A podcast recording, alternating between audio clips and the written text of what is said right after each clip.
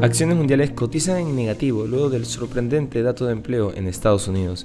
Inversión salida ya gracias a New Road, tu mejor solución en inversiones. Contáctanos.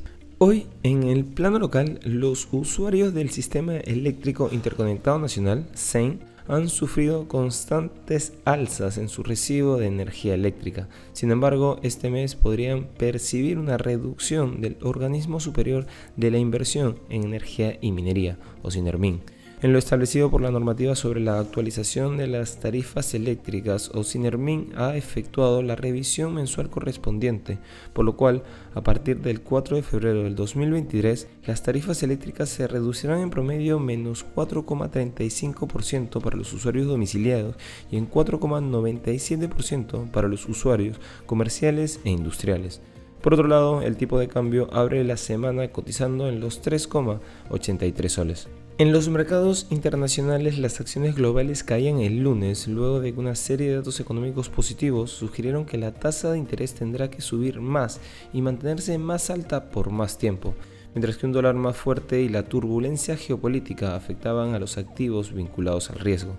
Los futuros del S&P 500 y los futuros del Nasdaq caían entre un 0,5 y un 0,7% después de que el informe de nóminas de enero llevó a los inversores a considerar el riesgo de más aumentos de tasa de interés de la Reserva Federal y menos posibilidades de recortes más adelante en el año.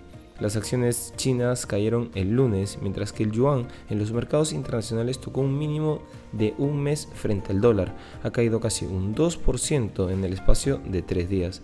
Por otro lado, la empresa Dell Technologies suprimirá unos 6.650 puestos de trabajo, es decir, alrededor del 5% de su plantilla mundial, mientras el fabricante de ordenadores lidia con la caída de la demanda y se prepara ante la incertidumbre económica las medidas adoptadas hasta ahora por Dell para sortear un entorno económico difícil que incluía la pausa en la contratación externa, la limitación de los viajes y la reducción del gasto en servicios externos ya no eran suficientes, decía Clark en un comunicado que la empresa hizo público.